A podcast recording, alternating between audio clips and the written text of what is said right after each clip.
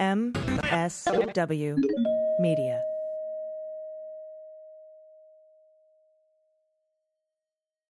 Thanks to Aura Frames for supporting the Daily Beans.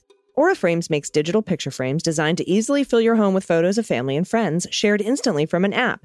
From now until Father's Day, save on the perfect gift and get up to $20 off your order while supplies last by going to auraframes.com and use promo code DailyBeans. Swearing. Daily beans, daily beans, daily beans, daily beans. Hello and welcome to the Daily Beans for Tuesday, June 14th, 2022.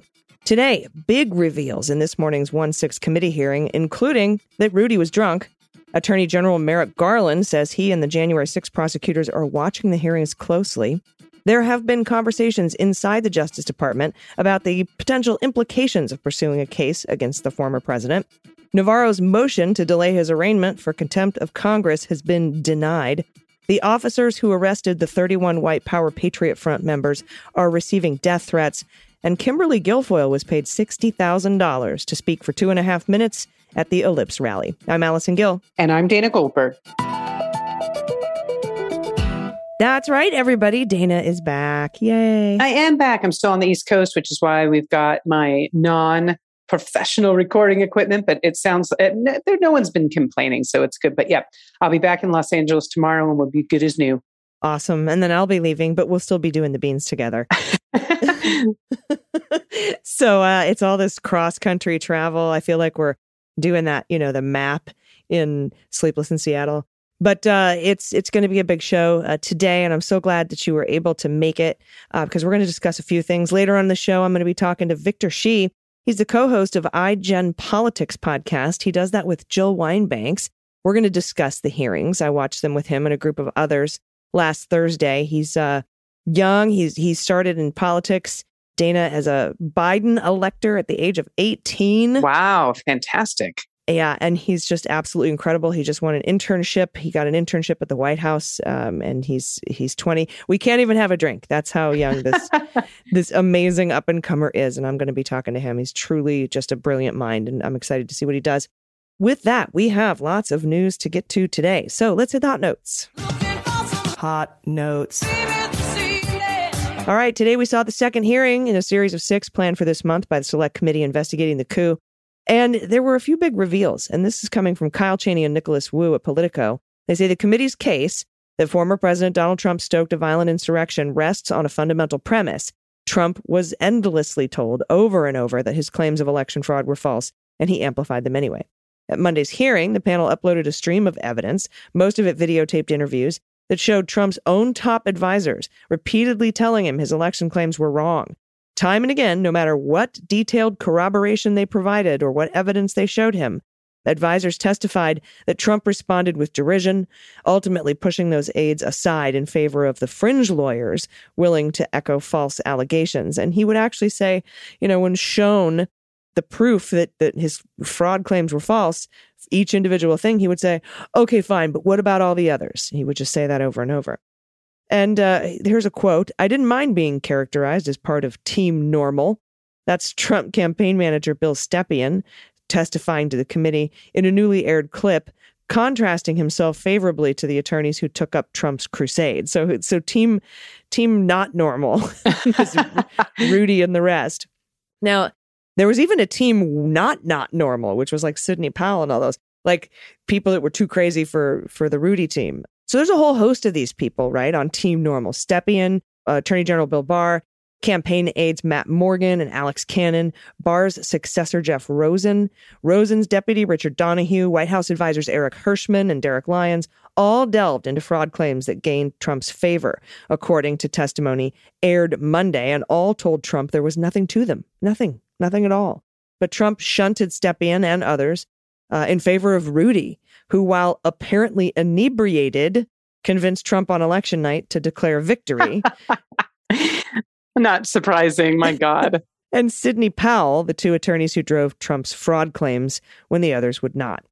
Morgan, campaign counsel, described in another video how outside lawyers who had signed up to help on election day disengaged with the campaign because law firms were not comfortable making the same arguments Rudy was making publicly. That makes sense because he's in the middle of sanctions hearings. And apparently on two buck chuck. So Most of the aides did not speak out publicly on their attempts to quell Trump's efforts, even as the lies grew more and more pronounced and were accepted by huge swaths of voters and donors. Instead, they privately told the then president he was wrong and counseled him to back off some of the more extreme claims. Those claims included a suitcase of ballots seen on camera in Georgia's State Farm Arena was evidence of fraud, that thousands of dead people voted in multiple states, and that the Dominion voting machines were shifting votes to Joe Biden from Trump. Uh, the committee also spun its debunking attempts forward to more recent disinformation efforts, airing a lengthy clip of Bill Barr dismantling the premise of the recently released film 2000 Mules, which he laughed at, uh, but Trump touted as the long, elusive evidence of the 2020 election fraud. And uh, Barr just destroyed it. He says, before the election, it was possible to talk sense to the president. And while you sometimes had to engage in a big wrestling match with him, it was possible to keep things on track. I felt that after the election, he wasn't listening to advice from me, unquote. Trump's aides characterized him as increasingly cloistered within a shrinking group of advisors willing to push his claims, while he ostracized so called Team Normal, he elbowed aside his campaign legal team in favor of the Giuliani Powell effort after they refused to validate his fraud allegations. Team Normal would not be part of it. So he sought to replace the leadership at the Justice Department for the same reason, only to back down amid a mass resignation threat. Now, Monday's hearing, of course, didn't absolve these aides of blame either. However, as lawmakers showed that Trump campaign officials used fraud claims that they apparently called wrong in private to raise more than $250 million in the weeks following the election, including 100 million in the first week as fundraising emails urged donors to contribute to quote an election defense fund. However no fund existed according to campaign aides who spoke to the select committee. The select committee also showed that even before the election some of trump's top political advisors urged him to embrace mail-in voting hopeful that a proliferation of the practice amid the covid-19 pandemic could benefit republicans. Stepien and House GOP leader McCarthy met with Trump in the summer of 2020 to press him on that and with both Stepien and McCarthy urging Trump to support mail in voting. But Trump would not, according to Stepien, and instead worked to convince supporters that mail in voting was a bastion of fraud that would result in an illegitimate election. Barr helped him with these claims on mail in voting fraud, by the way. Trump pushed that argument all the way through election day and then used the slow pace of counting mail in ballots in certain states to claim he was being cheated. We called it the red mirage. We knew it was coming. Lawmakers showed that Trump's predilection for listening to Rudy over his advisors and even family members like Kushner and uh, his daughter Ivanka began immediately after the election. There were suggestions by, I believe it was Rudy Giuliani, to go and declare victory and say we'd won it outright. That's former Trump advisor Jason Miller in a video of his interview, yeah, played by the select panel. Both Miller and Stepien told the panel in testimony that Giuliani appeared drunk at the time.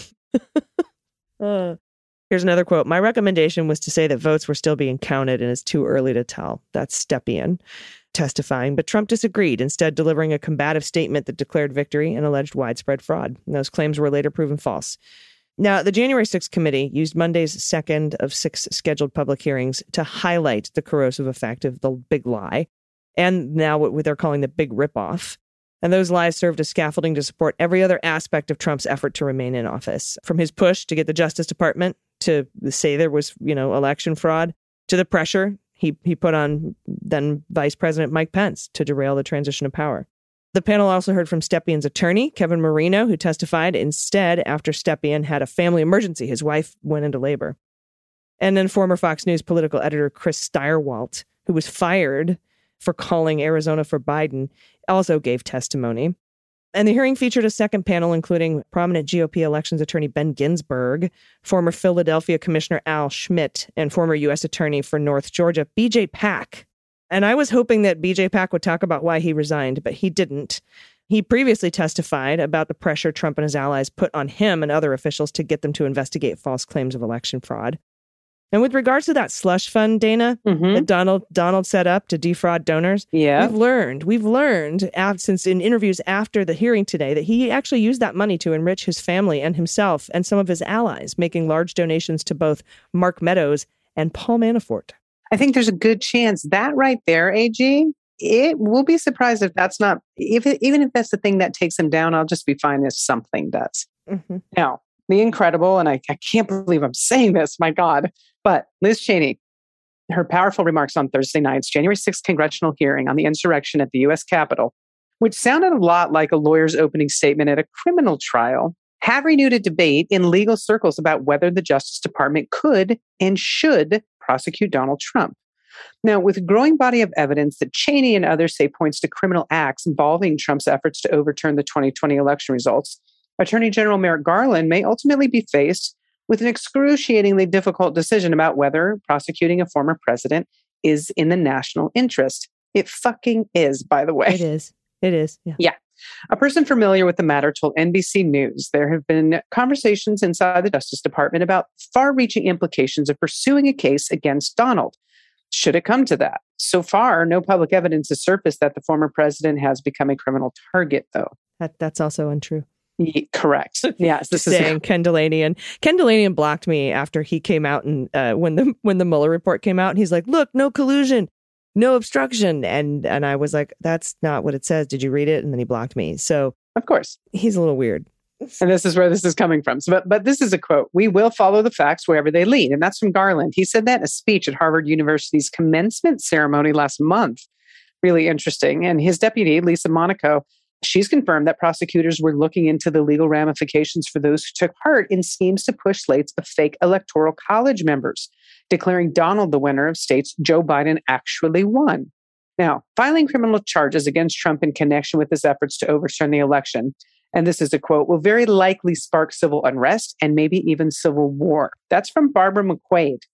Okay. And we know who she is. She's that NBC, she's an incredible NBC legal analyst and a former US attorney. But she said, and, and this quote continues, I think not charging is even worse because not charging means you failed to hold someone criminally accountable who tried to subvert our democracy. Indeed. Now, either way, went on to say it's a momentous and unprecedented decision, not as easy as some folks might imagine it to be. And that's from Chuck Rosenberg, said that NBC News legal analyst who's a former federal prosecutor and former head of the Drug Enforcement Administration. That came from him. Now, the contours of a possible criminal case against Donald, they've been clear to legal experts for some time now. And a federal judge said in a ruling in a civil case in March that Donald, quote, more likely than not, committed federal crimes in seeking to obstruct the congressional count of the Electoral College ballots on January 6, 2021, citing two statutes obstruction of an official proceeding, which we've heard over and over and over, and a conspiracy to defraud the United States. So, as in most white collar crime cases, experts said the biggest challenge for prosecutors would be proving that Donald had criminal intent.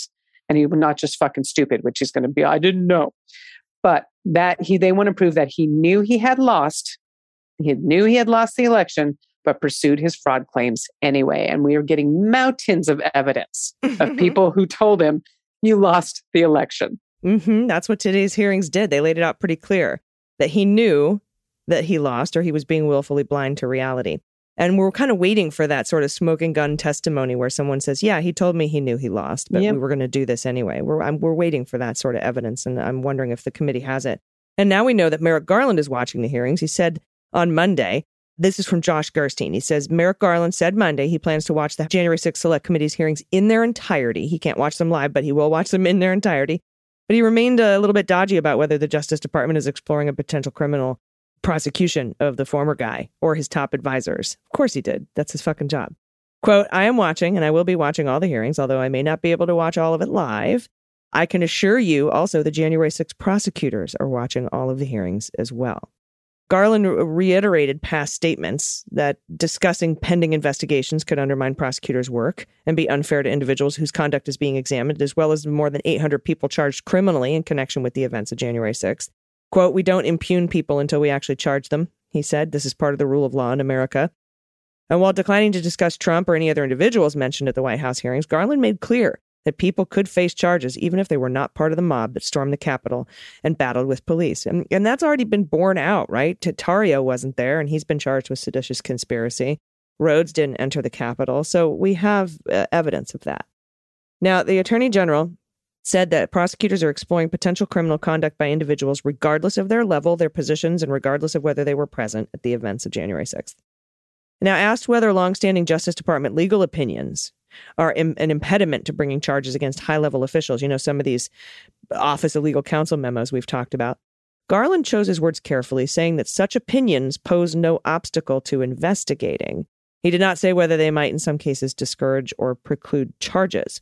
Quote, There's nothing within the Office of Legal Counsel that prevents us from doing an investigation. There's nothing that's coming in the way of our investigation. We are proceeding with full urgency. We're just going to follow the facts wherever they lead. The DOJ has disappointed some folks on the House panel by declining two of the four contempt of Congress cases. That's Scavino and uh, Meadows, as we know. But they did indict Bannon and Navarro. And of course, Scavino and Meadows cases were more complex, and that might be prosecutorial discretion as to, you know, we're going after bigger crimes. And by the way, Navarro's motion, speaking of him, his motion to delay his arraignment has been denied. Yeah. so, so he'll be arraigned on Friday. Oh, and he also didn't bother to respond to prosecutor's motion for a protective order. So Judge Mehta just granted it. It said, uh, here's the here's the order. On June 8th, the government filed a motion for protective order to and to disclose grand jury testimony. The proposed protective order would, among other things, prohibit the defendant, Navarro, absent leave of the court, permission of the court, from using discovery materials for any purpose other than in connection with these proceedings, disclosing such materials except to authorized persons, and reproducing the materials except for purposes related to the defense.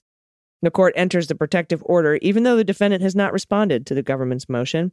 On the day uh, after the government made the request, the defendant indicated in an email he would be drafting a response by close of business the next day. But the next day, he filed a document called Motion for Documents Pertaining to Arrest. But that filing doesn't address the government's motion at all.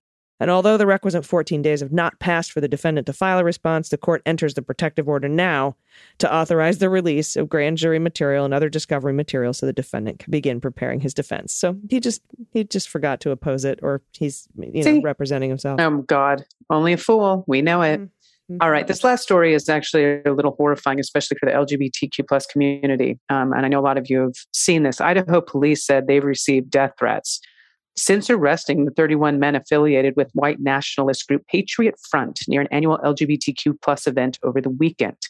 Now, Coeur d'Alene Police Chief Lee White spoke to reporters Monday, saying that his department has fielded about 149 calls in the aftermath of the arrests. He said that about 50% of the calls have been praise from the community who offer their names and express pride in the department. Now, the other 50% who are completely anonymous, who want nothing more than to scream and yell at us and use some really choice words, offered death threats against myself and other members of the police department merely for doing our jobs. That was from White directly. And he closed with those people obviously remain anonymous because they're fucking cowards. Mm-hmm. Now, officers, they've also received threats of doxing. And what that is, it's a practice in which uh, someone publishes personal information, such as phone numbers or addresses online. And that's from White again. Now, the majority of threats being made appear to be from outside Coeur d'Alene community. That's according to the chief again. Now, a 911 caller reported seeing, quote, a little army of people in masks with shields in a U-Haul truck on Saturday. That's how this all started. Responding officers stopped the vehicle about 10 minutes later, and 31 people in, quote, similar attire were arrested. 31 people. The 911 caller will also not be identified for safety, I am sure. And this is another quote from White. Since myself and other members of my agency have been receiving threats, including death threats, I think it appropriate to withhold that person's information. I think that's a very good call. Now, police had received prior threats from up quote opposing groups leading up to the city's annual Pride in the Park event, and which highlights the civil rights and struggles of the LGBT plus communities. Additional staff were allocated to the Pride event, but there was no intelligence specific to Patriot Front Group. Again, that's from White. He praised the 911 caller for their diligence in reporting what they saw, saying it likely prevented a very dangerous conflict. It probably saved mass lives, if I had to guess. Mm-hmm. Yeah, and now there are reports that many of them were armed. They had blunt force tools. I think we're going to see additional charges here. There could be hate crime charges, but uh, um, yeah, I'm I'm with you, Dana. I'm glad they're not releasing that 911 caller's identity because they would So am I. they would be getting threats as well. Yeah, it's a good call. All right, everybody, we'll be back right after this. We're going to talk to Victor Shi. He's the co-host of iGen Politics. His co-host is Jill Wine-Banks. I think that's such an amazing pair, and it's a wonderful podcast. I highly recommend you check it out. It's on the Politicon Network, along with the Mary Trump and the uh, Sisters-in-Law podcast. Great group of stuff that they're doing over there, and we're going to talk to him about the hearings right after this. Stay with us. After Hey everyone, Father's Day is just around the corner, and I have the perfect gift idea for you that he will absolutely love. Aura Frames makes digital picture frames designed to easily fill your home with photos of family and friends.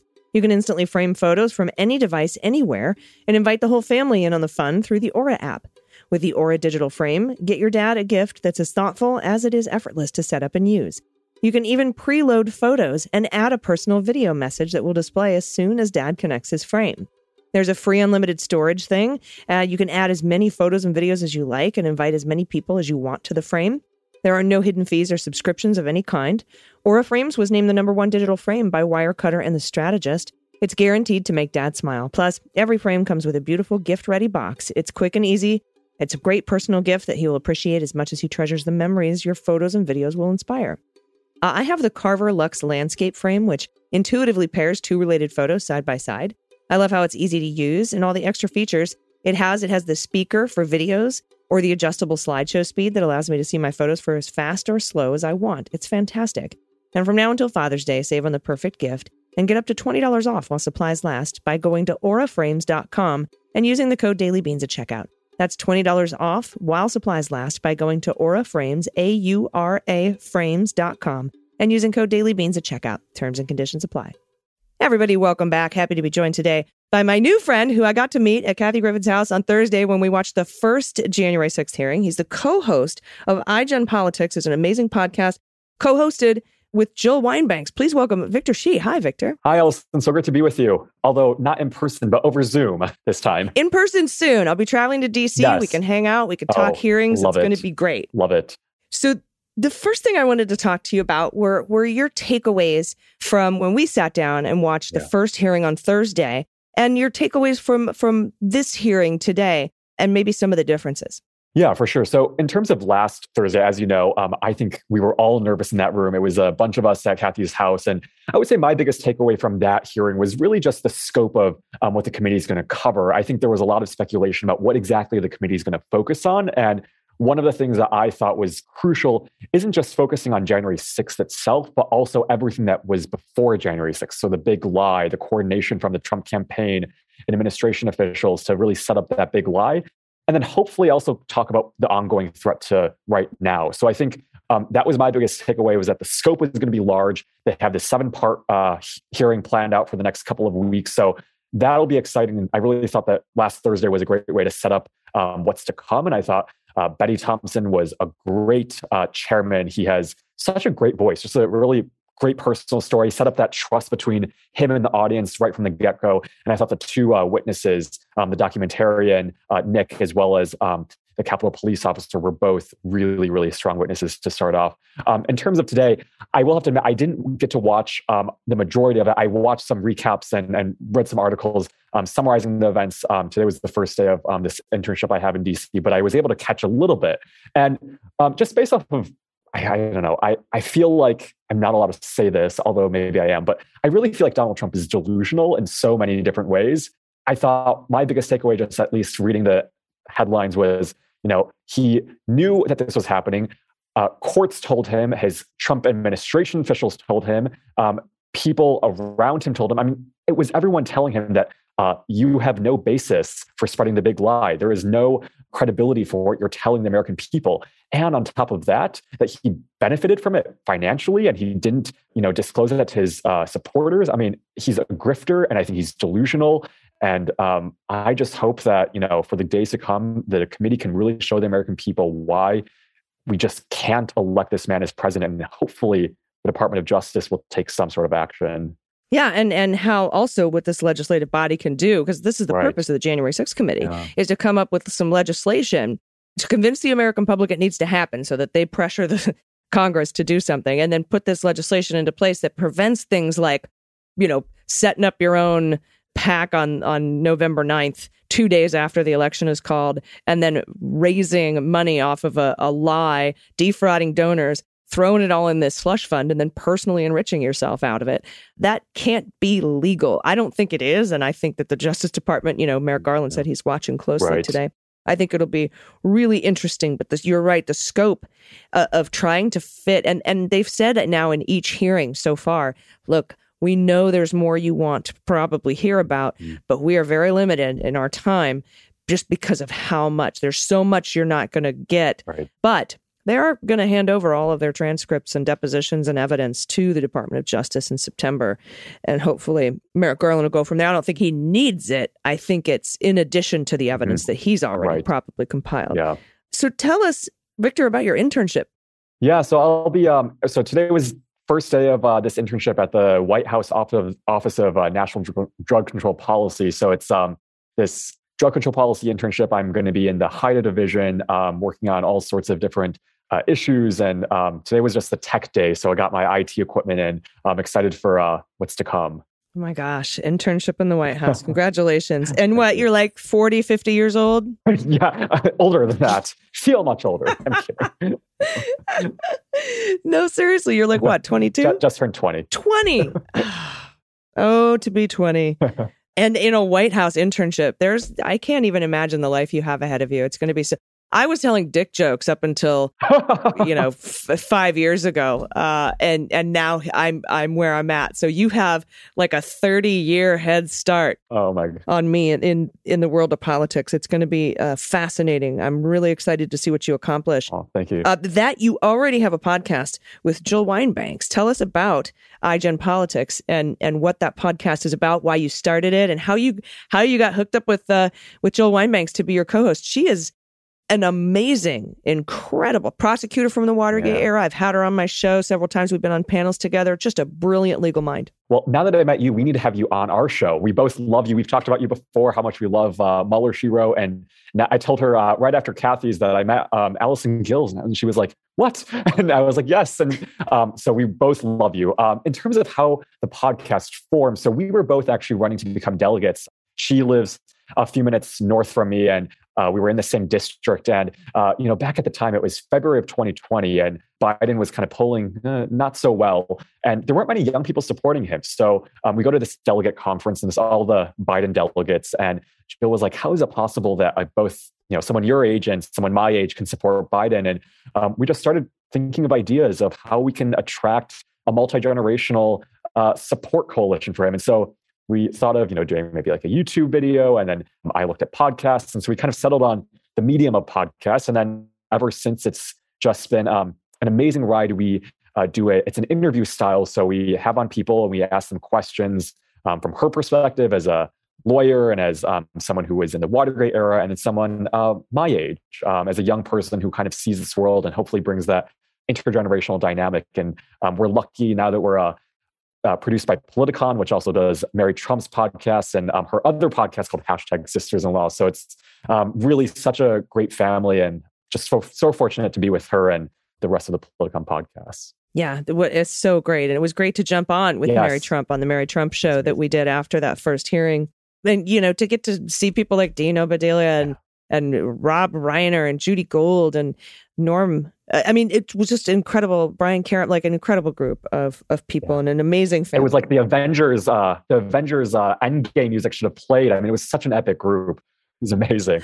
Justice League for sure. Yes. So you were you were uh, running to be a Biden delegate in your first election that you were able to vote in. You were just 18, is that correct? Yeah, so it was 18. I attended this delegate meeting because my AP government teacher told me, uh, you know, there's this opportunity, and I was like, hey, why not? Um, you know, I didn't think I would win, and then it happened to be because the way that like the, I guess, uh, how delegates become elected, is proportional to the amount of votes that it's, uh, I guess, uh, voted for the candidate um, in the congressional district. So I squeaked by, and um, to my surprise, I guess, because of the age of usual delegates, I was um, elected as the youngest delegate um, in 2020. Well, and we're glad that that you were, and we're glad that you got to meet Jill Wine-Banks because now we have iGen Politics. I think that's an Oh. incredible idea.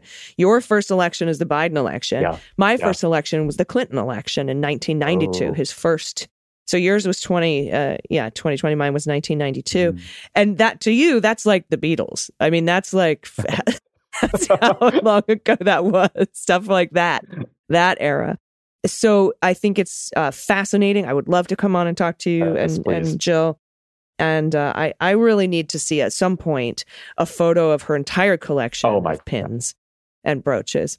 And I think that there needs to be a catalog um, so that we can, you know, flip through and see. I, you know what would be, you know what I would buy? I would buy a coffee table book of all of her pins and explanations of them. Right. You could have all the money Yeah, go yeah, yeah. to uh, to swing left in the How We Win Fund or something, uh, or some sort of check. I would so love to have that Oh on my coffee table. It could be like Madeleine Albright's uh, book, uh, Read My Pins, except this could be hashtag Jill's Pins. yes, could be amazing. Yes, yes, and I only require a five percent cut for the idea. Actually, which I would just donate anyway. So. but it's been so great to talk to you. I really appreciate your time. I'm going to be in DC. I hope we can run into each other. Mhm. I'd love to be on the show. And we're going to talk again, I know. Yes. And uh, congratulations on your internship. I mean, you are just rocketing into this into this world of politics and I know that you are going to be a huge change maker and I think that you're going to be a very very important voice for many years to come and I'm glad that you're on our team. Thanks so much, Allison. And thank you so much for what you do too. Thank you. And everybody we'll be right back with the good news. Hi, everybody. It's AG from the Daily Beans. Hey, this is Kimberly Johnson, host of the Start Me Up podcast. Hi, it's Frangela from The Final Word and Idiot of the Week podcast. Hi, this is Jody Hamilton of the From the Bunker podcast. Hi, it's Mariah and Steve from, from, How, We Win. And we are joining forces to support the How We Win Fund. The midterms are coming, and the best way we can fight back against the Republicans is to support Democrats in key battleground states. Our democracy is under attack, but we don't agonize. We organize. Yes, we do.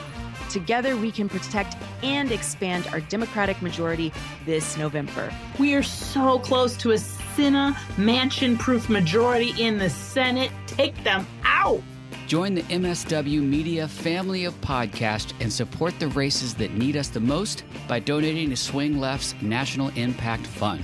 Just one donation goes directly to all of Swing Left's top races. A GOP stoking hate, peddling lies, and suppressing our vote means we need everyone to step up to protect Voting rights. Civil rights, Abortion rights, the environment, constitutional gender equality. The government, our institutions, all the things. Do it. Okay. We beat Trumpism before, and together we will make history again. So go to swingleft.org slash fundraise slash how we win to donate what you can. Share this with your friends and family. and let's show the GOP that the grassroots persistence is here to stay. This is How We Win.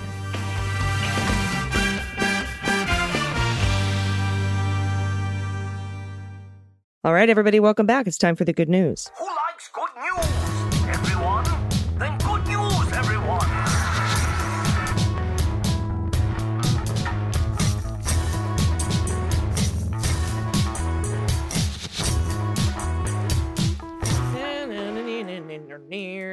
Good news, good news. And if you have any good news or confessions or corrections, anything you want to send us, pod pet photos, Halloween pictures, happy place photos, anything you want to send us at all, you can do it by going to dailybeanspod.com and clicking on contact.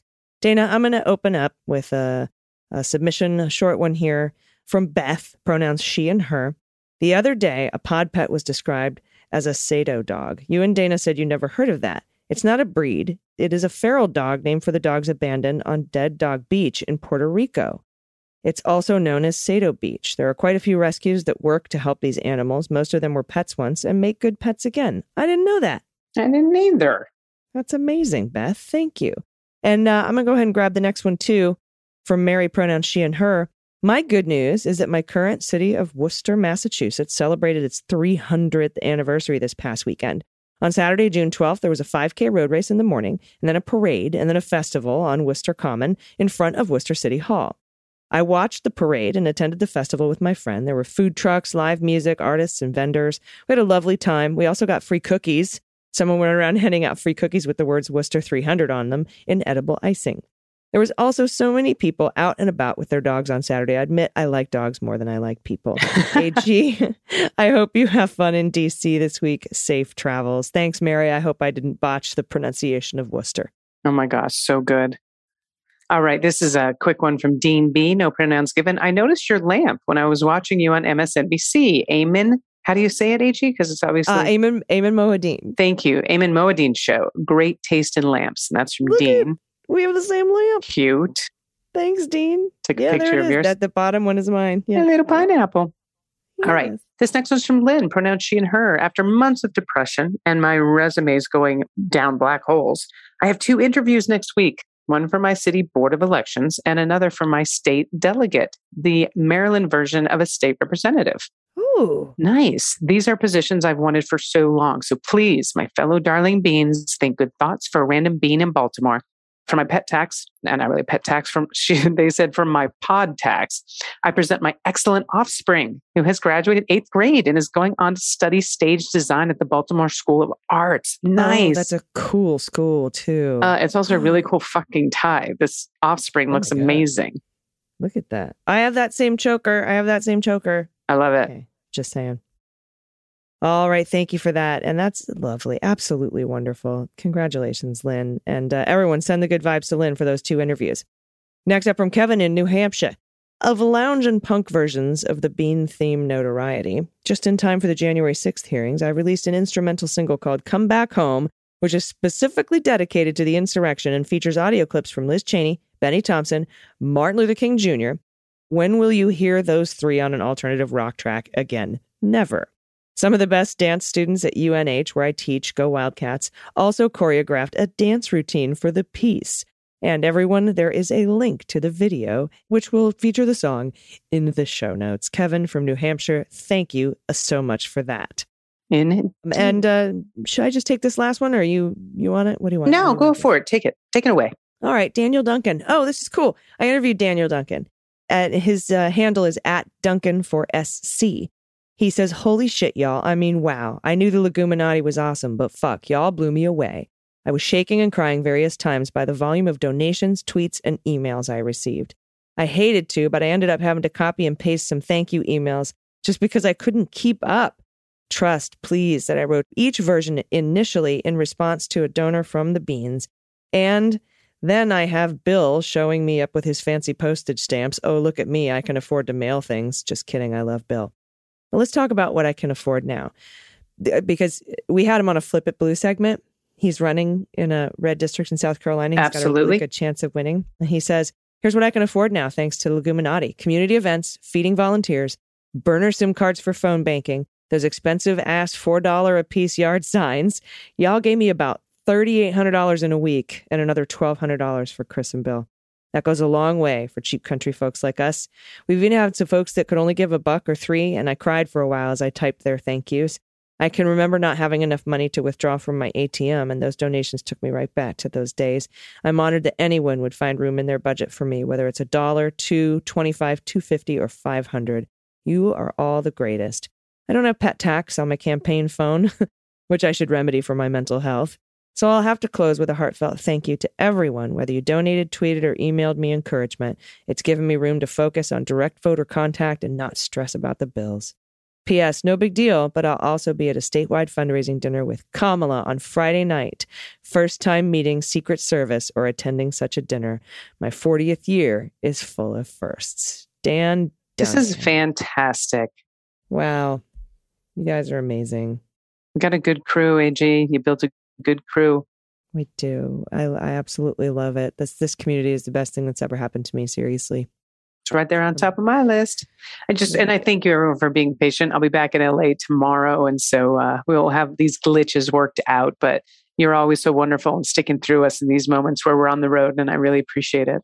Yeah. No, I'm so glad that you were able to join us today. Even you know if it's just via Zoom. I know everybody missed you dearly, and so did I. So thank you. Thank you. All right, everybody. We'll be back tomorrow. We'll see how this goes. She's flying in. I'm flying out. we're gonna we're gonna make it happen, though. We will bring you a show, and it's gonna be important. It's gonna be big. I have a feeling the news day is gonna be big tomorrow. I just have a feeling. I have a feeling something big is gonna happen on Tuesday, Give it to me. Put it right into my veins, AG. June 14th.